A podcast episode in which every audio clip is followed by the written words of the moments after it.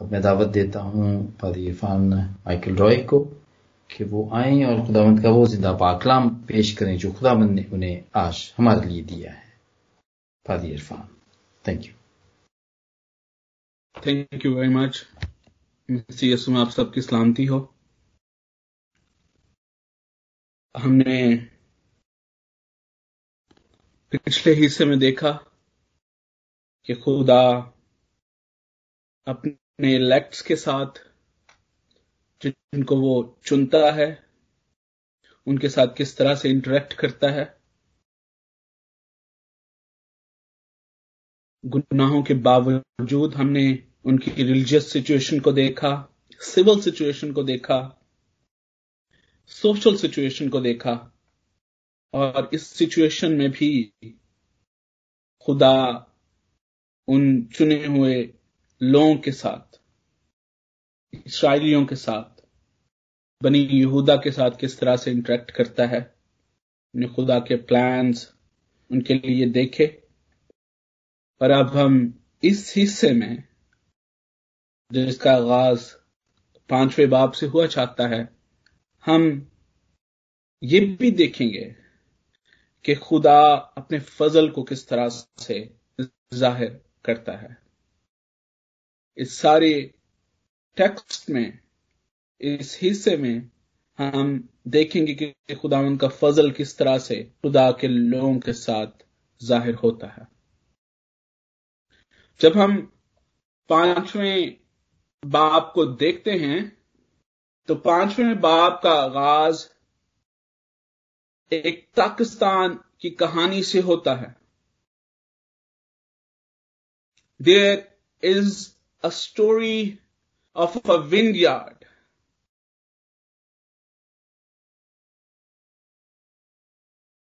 एक पाकिस्तान के बारे में गीत गाया जा रहा है।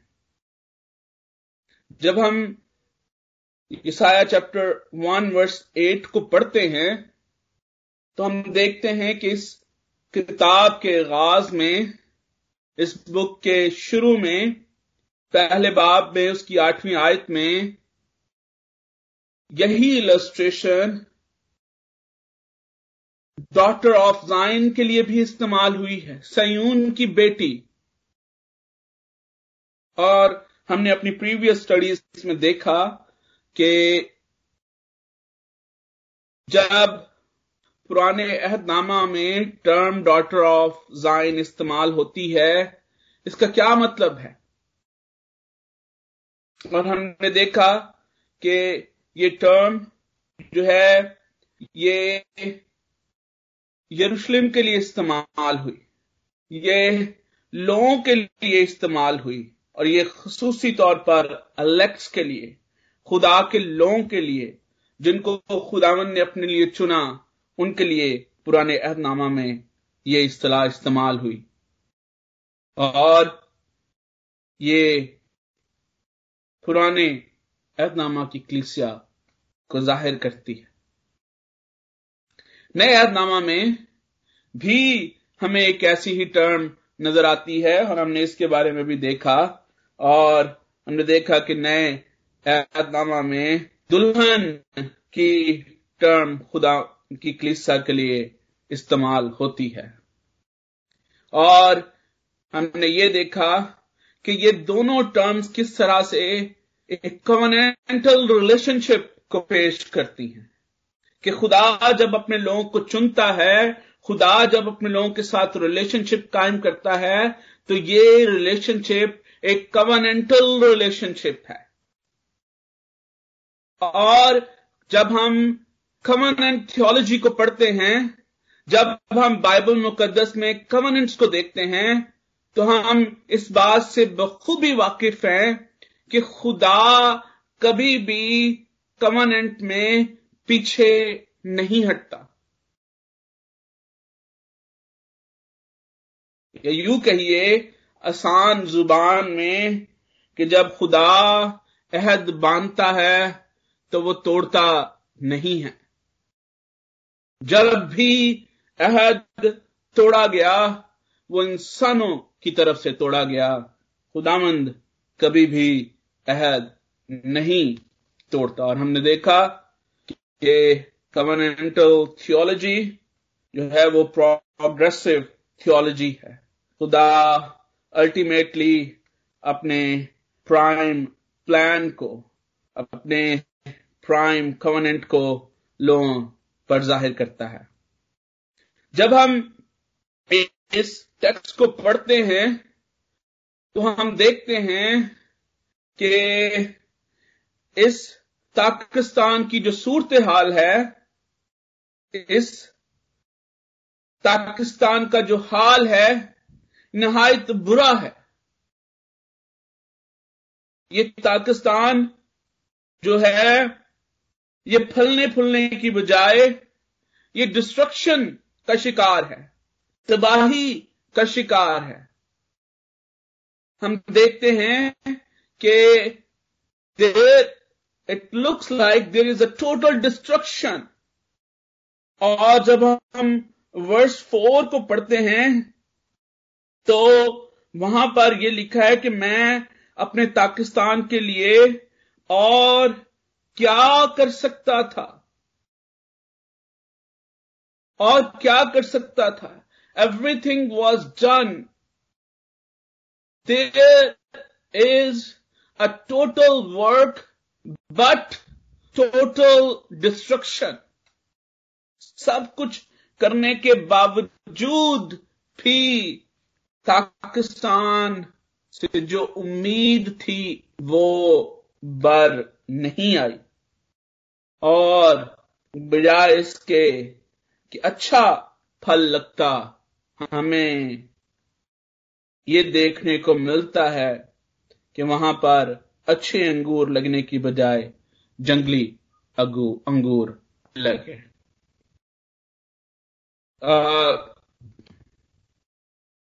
एलेक के मुताबिक ये सॉन्ग है आइजिया का, जो कि फीस्ट ऑफ़ टैबरनेकल के वक्त गाया गया। और जब वहाँ पर ईद ख्याम के वक्त लोग वहाँ पर इकट्ठे थे, वहाँ पर बनी इसराइल इकट्ठे थे ये साया वहाँ पर खड़ा होता है और अबरानी कल्चर के मुताबिक वो जो कुछ भी उसकी थॉट्स हैं, जिस तरह से भी खुदावंद उसको उसके अपना कलाम उसको अता कर रहा है, वो एक सॉन्ग की शक्ल में लोगों के सामने पेश करना शुरू कर देता है। आइजिया लोगों को बुलाता है, उनको कहता है, उनको, इनको इनवाइट करता है कि ये सॉन्ग सुनो। और जब हम पढ़ते हैं तो वहाँ पर वो कह, लिखा है उर्दू बाइबल में कि अब मैं अपने महबूब के लिए, अपने महबूब का एक गीत गाऊँगा। और ये गीत उसके पाकिस्तान के बारे में है। This language was not new for Israelite love song जिसमें पाकिस्तान का इस्तेमाल हुआ हो जिसने विन यार्ड के बारे में बयान किया हो, इसका इस्तेमाल अबरानी अदब में, अबरानी शायरी में और बिब्लिकल टेक्स्ट में कसरत के साथ मौजूद है। जब हम मशहूर एक साम है जो, जिसको हम अक्सर पढ़ते हैं, साम 128 उसकी तीसरी आयत में लिखा है कि तेरी बीवी तेरे घर के अंदर मेवादार ताक की मानद होगी। द सॉन्ग ऑफ़ लव और उस सॉन्ग में जो बीवी है, जो बिलवर्ड है, उसको एक ताक एक वाइन ब्रांड के साथ उसको तशबी दी गई। पाकिस्तान वाइन यार्ड विन यार्ड के बारे में के साथ उसकी, उसको तशबी दी गई है। इसी तरह से जब हम सॉन्ग ऑफ़ सॉन्ग्स को पढ़ते हैं तो वहाँ पर भी हमें विन जार्ड का इस्तेमाल बकसत नज़र आता है। चैप्टर टू चैप्टर फोर जब आप पढ़ते हैं तो वहाँ पर भी बिलवर्ड का जो पाकिस्तान है, जो विन यार्ड है वहाँ पर वो लिखा है कि लूमड़ियाँ उसको तबाह करती हैं, उन लूमड़ियों को पकड़ो। एंड नाउ जब आइजिया लोगों को यहाँ पर इनवाइट कर रहा है he is presenting a love song in front of them तो लोगों की शायद ये एक्सपेक्टेशन थी कि इस ईद के मौका पर इस खुशी के मौका पर जब वो खुदा के लिए ईद मनाने के लिए इकट्ठे हुए हैं, शायद उनके सामने एक लव सॉन्ग पेश किया जा रहा है, एक अच्छे अल्फाज सुनने की उनको उनको तो है। लेकिन जब आयजिया ये सॉन्ग उनके सामने पेश करता है तो वो उनको रियल पिक्चर दिखाने की कोशिश करता है। This is no more a song of love. It's a song of destruction, corruption, and cheating. और यहाँ पर हमें ना सिर्फ़ प्रोफेटिक जो लैंग्वेज है उसका इस्तेमाल बकसरत नज़र आता है बल्कि एक स्किलफुल राइटर की राइटिंग भी हमें यहाँ पर नज़र आती है और वो इस तरह से लोगों को ट्रैक्ट करता है और फिर वो लोगों को इनवाइट करता है कि वो खुद कंक्लूजन ड्रॉ करें। और जब आप इन इस अल्फाजी को देखते हैं यहाँ पर तो यहाँ पर वो उनके सामने एक सवाल रखता है। मैं तुमको बताता हूँ कि अब मैं अपने पाकिस्तान के साथ क्या करूँगा, क्या करने वाला हूँ?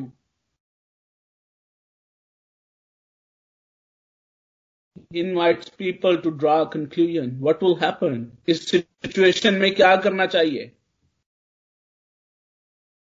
They are farmer they know about vineyard वो जानते हैं कि ऐसी सिचुएशन में क्या करना चाहिए। एंड देन वो उन पर यह भी ज़ाहिर करता है कि ये विंजार्ड क्या है?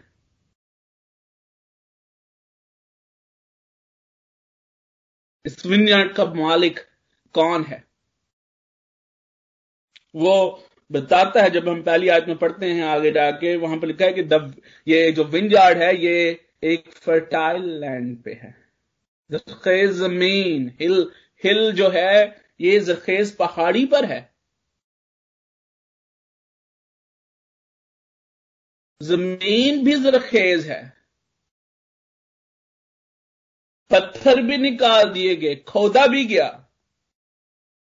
अच्छा बीज भी उसमें डाला गया।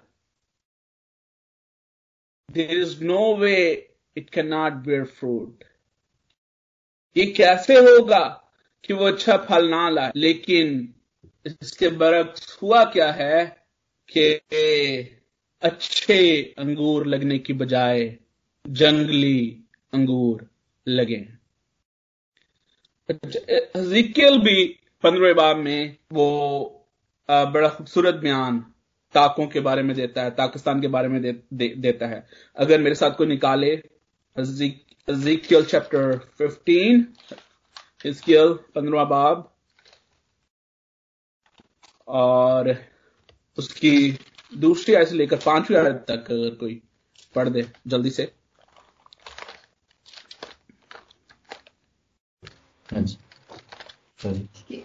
आदमजाद पंद्रह पंद्रह बाब इसके दूसरी से पंद्रह बाब उसकी दूसरी से पांचवी आयत तक कि ए आदमजाद क्या ताक की लकड़ी और दरख्तों की लकड़ी से यानी शाखे अंगूर जंगल के दरख्तों से कुछ बेहतर है क्या उसकी लकड़ी कोई लेता है कि उससे कुछ बनाए या लोग उसकी खूंटियाँ बना लेते हैं कि उन पर बर्तन लटकाएँ? देख वो आग में ईंधन के लिए डाली जाती है। जब आग उसके दोनों सिरों को खा गई और दरमियानी हिस्से को भस्म कर चुकी तो क्या वो किसी काम की है? देख यहाँ पर थैंक यू वेरी मच हम हम देखते हैं कि हजीकिल इस बात को बड़ी खूबसूरती खूबसूरती से बयान करता है कि ताकों का, अंगूर की ताकों का एक ही काम है। और वो काम है फल पैदा करना। और अगर वो फल पैदा नहीं करती तो वो और किसी काम की नहीं है। अगर अंगूर की ताकों पर फल नहीं लगते तो सवाए इसके कि वो आग में झोंके जाएँ, इसके अलावा वो और कहीं इस्तेमाल नहीं हो सकती। और फिर वो बयान करता है कि खुदा के लोग इन शाखों की मानंद हैं, इन ताकों की मानंद हैं, और यही प्रिंसिपल उन पर अप्लाई होता है।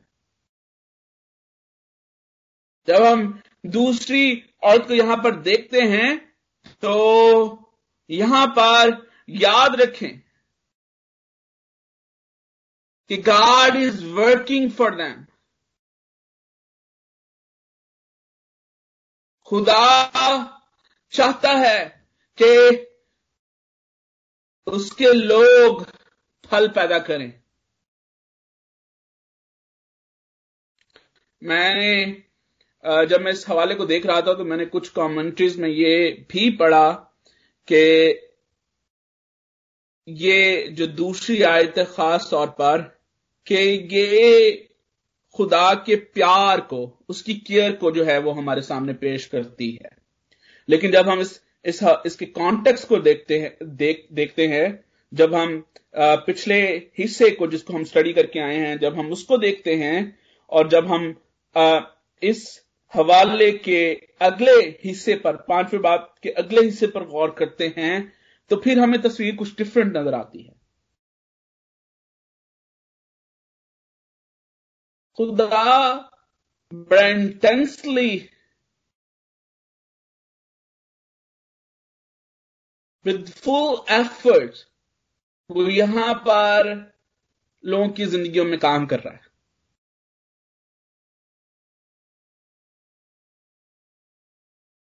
देर इज़ आजकल जो जो बहुत ज़्यादा देखने को मिलता है, क्योंकि आजकल लोगों को जो है वो एक बड़ा जज्बा लोगों के अंदर बेदार हो चुका है। खुदा का कलाम जो है वो सुनाने का और पेश करने का।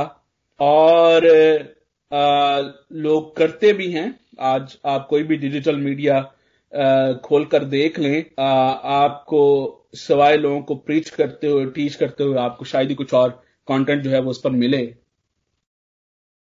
लेकिन जब आप वाकया ही किसी को सुनने की कोशिश करते हैं तो फिर आपके लिए ये डिसाइड करना मुश्किल हो जाता है कि क्या हम कंटिन्यूली इनको फॉलो कर सकते हैं, हम इनको सुन सकते हैं, क्योंकि अक्सर औकात ज़्यादातर हमें अलागोरिकल प्रीचिंग सुनने को मिलती है।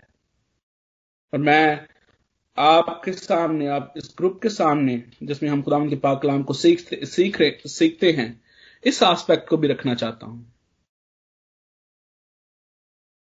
इट डजेंट मैटर आप क्या सोच रहे हैं। इट डजेंट मैटर कि आपके जहन में क्या ख्याल आता है। हो यू रहा है कि लोग अपने ख्यालों को, अपनी सोचों को, सुनी सुनाई बातों को खुदावंद के कलाम में डालने की कोशिश करते हैं, अपनी तफसीर में उनको लेकर आते हैं। और जो कुछ खुदा का कलाम हमें बताने की कोशिश करता है उनके लिए हमारे कान पहले ही बंद हो, हो चुके होते हैं। राइट इंटरप्रिटेशन ये नहीं है कि आप जो कुछ सोच रहे हैं या जो कुछ आपने सुना है या जो बात आपको अच्छी लगती है वो आपके सामने बयान की जाए या आप उसको पेश करें। जिस तरह से हमने शुरू में देखा कि लोगों की एक्सपेक्टेशन कुछ और सुन और है। वो सुनना कुछ और चाह रहे हैं। लेकिन ये साया उनके सामने वो बात पेश कर रहा है जो कि खुदा उनके सा, उनके सामने पेश करना चाहता है। इसी तरह से जब आप बाइबल की तफसीर करते हैं आपको यह देखना है कि खुदा अपने लोगों तक कौन सी बात पहुंचाना चाहता है। टू बी वेरी ऑनेस्ट खुदा अपने लोगों को सरप्राइज़ नहीं करता।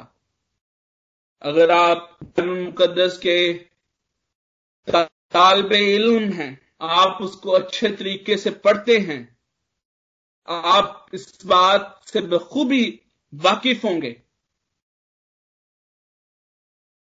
कि खुदा अपने प्लान्स में, अपने डॉक्ट्राइन्स में अपनी बातों में ना सिर्फ़ यकसा है स्टेबल है, बल्कि उसमें कंटिन्यूटी भी मौजूद है।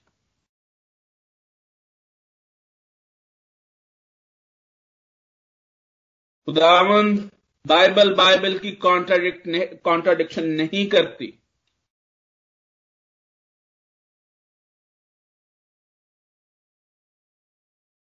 कोई भी ऐसी बात जो कि मेरी और आपकी निजात के लिए ज़रूरी है, वो खुदा के कलाम से बाहर नहीं है। वो खुदावन के कलाम में मौजूद है। जब आप लोगों को पढ़ते हैं, सुनते हैं, देखते हैं, इस बात का ख्याल रखें कि अगर आपके लिए और मेरे लिए, आपकी निजात के लिए और मेरी निजात के लिए अगर किसी और बात की ज़रूरत होती तो वो खुदा के कलाम में मौजूद होती। आपको खुदावन के कलाम को पढ़ने और समझने की और बेहतर तरीके से पढ़ने की और बेहतर तरीके से समझने की ज़रूरत है। यहाँ पर हम देखते हैं कि खुदावंद अपने लोगों के लिए काम कर रहा है। खुदावंद का काम हमें यहाँ पर नज़र आता है। Intense work is going on यहाँ पर ज़मीन को खोदा जा रहा है। पत्थर निकाले जा रहे हैं। खोदा गया, निकाला गया, पत्थर निकाले गए। अच्छी ताके बोई गई।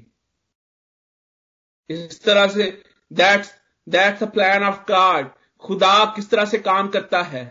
उसने ज़मीन को खोदा उसने पत्थर निकाले और उसने अच्छी ताकें लगाई।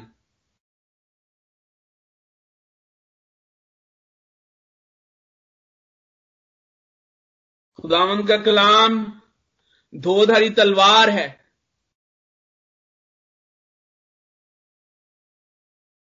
आज बहुत सारे लोग जब मैं लोगों को देखता हूँ पत्रस के पहले वास में लिखा है कि जब उन्होंने खुदावन का कलाम सुना तो उनके दिलों पर चोट लगी। That's how God's God's word works. कोई तुमसे दिल लुभाने वाली बातें ना करे। दिल लुभाने वाली बातें आपके इमोशंस को तो सेटिस्फाई कर सकती हैं। लेकिन वो खुदा के कान को आपके सामने पेश नहीं कर सकती। और आज बहुत सारे लोग इमोशनली सेटिस्फाई होना चाहते हैं, वो खुदा के कलाम को सुनना नहीं चाहते।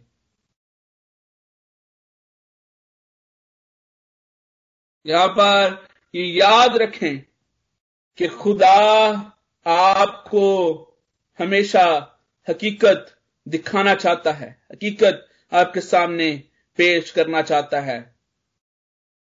डज नॉट मैटर आप क्या सुनना चाहते हैं।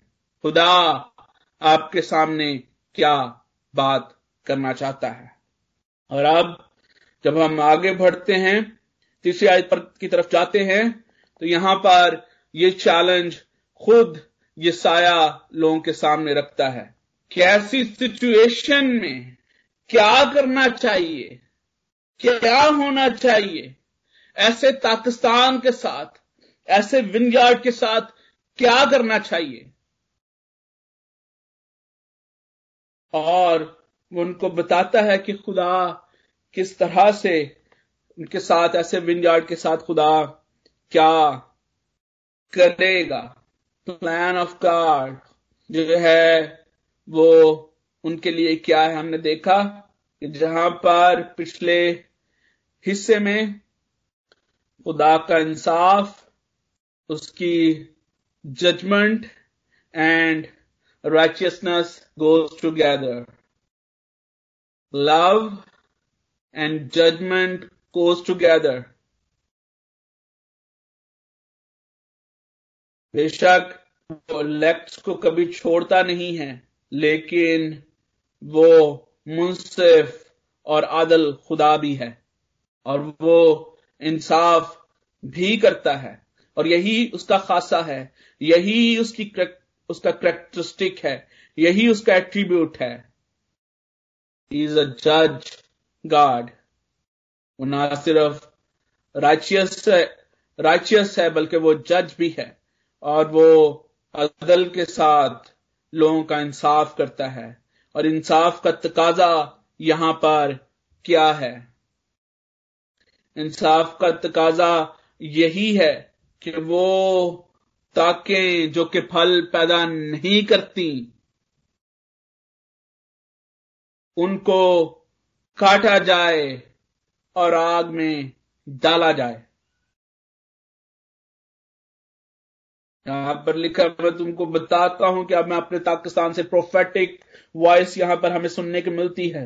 बेशक ये सॉन्ग आइजिया ने गाया, लेकिन हम जानते हैं, हम देखते हैं कि यहाँ पर अब आइजिया जो है वो उसको पूरी तरह से प्रोफेटिक वे में जो है वो खुदामंद जिस तरह से अपने खुदामंद जिस तरह से अपने लोगों के साथ कलाम करना चाहता है वही वॉइस हमें यहाँ पर नज़र आ, आ, आती है। खुदामंद की आवाज़ नज़र आती है। यहाँ पर ये साय की बजाय लिखा है कि मैं अपने पाकिस्तान के लिए ये खुदा का जो पाकिस्तान है यहाँ पर खुदा खुद जो है वो मुखातिब नज़र आता है कि मैं अपने पाकिस्तान के लिए और क्या कर सकता था जो मैंने ना किया। अब जो मैंने अच्छे अंगूरों की उम्मीद की तो इसमें जंगली अंगूर क्यों लगे? इसमें जंगली अंगूर क्यों लगे? जब हम यहाँ पर देखते हैं जंगली अंगूरों के लिए जो अबरानी लफ्ज यहाँ पर इस्तेमाल हुआ है, उसका उसका मतलब है स्टिंकी फ्रूट। ऐसा ऐसा फल ये जो वर्ल्ड ग्रेप्स हैं, इसके लिए जो वर्ड इस्तेमाल हुआ है, उसका उसका मतलब है स्टिंग स्टिंकिंग स्टिंग करना। ऐसे ऐसे ऐसे, ऐसा फल लगा जिससे बू आती है। और अब जब ऐसा फल पैदा हुआ है तो अब जो पाकिस्तान का मालिक है, वो पाकिस्तान के साथ क्या करने वाला है।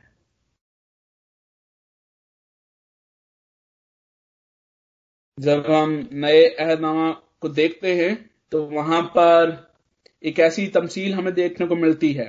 एक पाकिस्तान है। उस पाकिस्तान में एक दरख्त है, और वो दरख्त फल नहीं लाता। और पाकिस्तान का मालिक क्या कहता है कि ये दरख्त फल पैदा नहीं करता। इसके साथ क्या किया जाए? इसको ये जगह घेरे हुए है। नो यूज़ इसका कोई कोई इस्तेमाल नहीं है, इसका कोई मकसद नहीं है। इसको खाड़ फेंक यहाँ से। आप जो लोग पाकिस्तान से हैं, पंजाब से हैं, आप इस बात को जानते हैं कि उन्हीं दरख्तों की हिफाजत की जाती है जिन पर फल लगते हैं। उन्हीं दरख्तों की केयर की जाती है जिन पर फल पैदा होते हैं। लेकिन जिन दरख्तों की पर फल पैदा नहीं होते, उनकी केयर करने की भी ज़रूरत नहीं पड़ती। लिखा है कि मैं क्या करूँगा, इसका हयाता तोड़ डालूँगा, इसकी बाढ़ गिरा दूँगा वो चरागा होगा कोई भी उसमें आ जा सकता है। जंगली अंगूर, जंगली जानवरों के काम आएँगे। और यहाँ पर हम देखते हैं कि ना सिर्फ़ ऐसा पाकिस्तान, ऐसा विंड जो कि फल पैदा नहीं करता, उसको जिसकी जिसकी बाढ़ नहीं है, उसको हमेशा खतरा रहता है। उसको जंगली जानवरों का खतरा है। ना सिर्फ़ जंगली जानवरों का खतरा है, बल्कि ऐसी शाखें जो कि फल पैदा नहीं करती, ये भी डर रहता है कि वो काटी जाएँ और आग में झांकी जाएँ। खुदा यसु मसीह ने भी ऐसी तमसील जोहन्ना पंद्रहवा बाब में हमारे सामने पेश की। अंगूर का हकीकी दरख्त मैं हूँ और तुम क्या हो? डालियाँ हो। जो डाली फल लाती है, वो कायम रहती है। जो डाली फल नहीं लाती, वो काटी और आग में छौंकी जाती है। लेकिन हमें इस हकीकत को हमेशा याद रखने की ज़रूरत है कि जिस तरह से हमने पहले भी सीखा कि खुदा जिनको अपने लिए चुनता है, खुदा को छोड़ता नहीं है। इस सारी सिचुएशन के बावजूद, जहाँ पर हमें डिस्ट्रक्शन नज़र आ रही है, यहाँ पर हमें करप्शन नज़र आ रही है कवर्नेंटल रिलेशनशिप और उस रिलेशनशिप में चीटिंग नज़र आती है। ऐसी सिचुएशन में भी खुदा अपने अलेक्ट्स को छोड़ता नहीं। खुदावंद। बेशक यहाँ पर लिखा है कि मैं उसकी बाढ़ गिरा दूँगा वो चिरागा होगा, उसका हयाता तोड़ डालूँगा, वो पामाल किया जाएगा, मैं उसे बिल्कुल वीरान कर दूँगा, वो ना छांटा जाएगा, ना निराया जाएगा, उसमें ऊँट किटारे और कांटे उगेंगे और मैं बादलों को हुक्म करूँगा। कि उस पर मी ना बरसाएँ। टोटल डिस्ट्रक्शन में भी खुदा अपने लोगों पर जब फजल करता है, जब हम पुराने यादनामा की मुख्तलिफ़ हिस्सों में पढ़ते हैं तो वहाँ पर यह भी लिखा है कि खुदा बकिए को, जो कि एक टुंड की मानंद हो, यानी there is a no sign of life फिर भी खुदा उस टुंड को भी दोबारा से हरा भरा कर सकता है। हजिकियल को खुदा ने इस तरह से हिजकियल को सिखाया इसका सैंतीसवां बाब, के खुदा उस हड्डियों की पूर्व वादी जो कि बदबू से भरी हुई है। There is no sign of life जब खुदा फजल करता है तो खुदा उस हड्डियों की पूर्व वादी में से भी ज़िंदगी कायम कर सकता है। और जब हम इसराइल की ज़िंदगी को देखते हैं और आगे चलकर हम क्लिसिया की ज़िंदगी को देखते हैं तो फिर हमें खुदावन का फजल नज़र आता है कि इस टोटल डिस्ट्रक्शन के बावजूद भी खुदा ने किस तौर से अपना फजल अपने लोगों पर किया और खुदा ने अपने लोगों की इस सारी सिचुएशन के बावजूद अपने लोगों को इस सिचुएशन में से निकाला और अपने लेट्स को, जिन पर वो फजल करता है, किस तरह से निजात के वादे खुदा ने उनके साथ पूरे किए।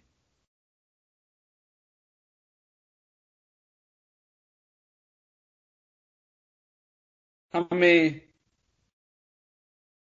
ये साया के वसीले से हमेशा इस बात को याद रखने की ज़रूरत है कि क्लिसियाई कहानी जो है, क्लिसियाई ज़िंदगी जो है, ये चैलेंजिंग से भरी चैलेंजेस से भरी ज़िंदगी है। और खुदामंद अपने पाकिस्तान से, अपनी क्लिसिया से, अपने लोगों से फल की तो करता है और अच्छे फल की तो करता है। और इस अच्छे अच्छा फल पैदा करने के लिए खुदा आज भी अपने लोगों की जिंदगियों में उसी तरह से काम करता है।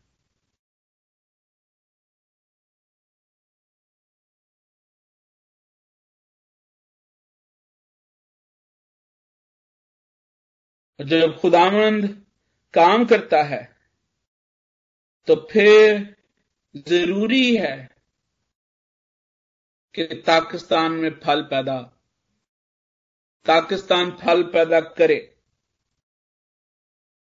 और अगर पाकिस्तान फल नहीं पैदा करता तो इंसाफ का तकाजा ये है कि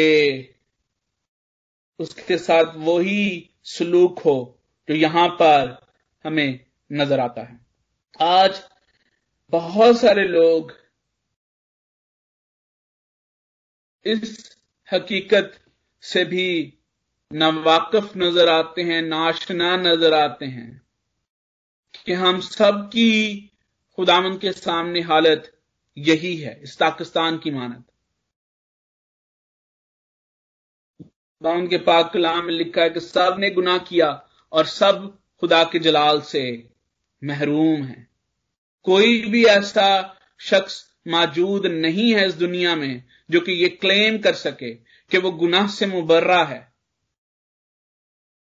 इस ज़मीन पर सिर्फ़ एक ही शख्स गुनाह से मुबर्रा था और वो मसीह यस्सु था। इसके अलावा हम सब जो हैं, वो गुनागार हैं। हम सब की हालत उस हड्डियों से पुरवादी की मानत है। हम सब की हालत इस पाकिस्तान की मानत है। लेकिन जब खुदा फजल करता है, जब खुदा अपने लोगों पर रहम करता है, और फजल यही है कि उसने ऐसे पाकिस्तान पर गौर की, उसने ऐसे हड्डियों से पुरवादी पर उसने गौर किया, उसने फजल किया। और जब फजल का खुदावंद करता है, उसका फजल इरेजिस्टेबल है। जब खुदावंद फजल करता है तो फिर उस फजल के वसीले से बहाली आती है जब गुनाह खुदा माफ़ करता है। हम अपने तौर से कुछ नहीं करते, कर सकते जब तक खुदा का फजल हम पर ना हो।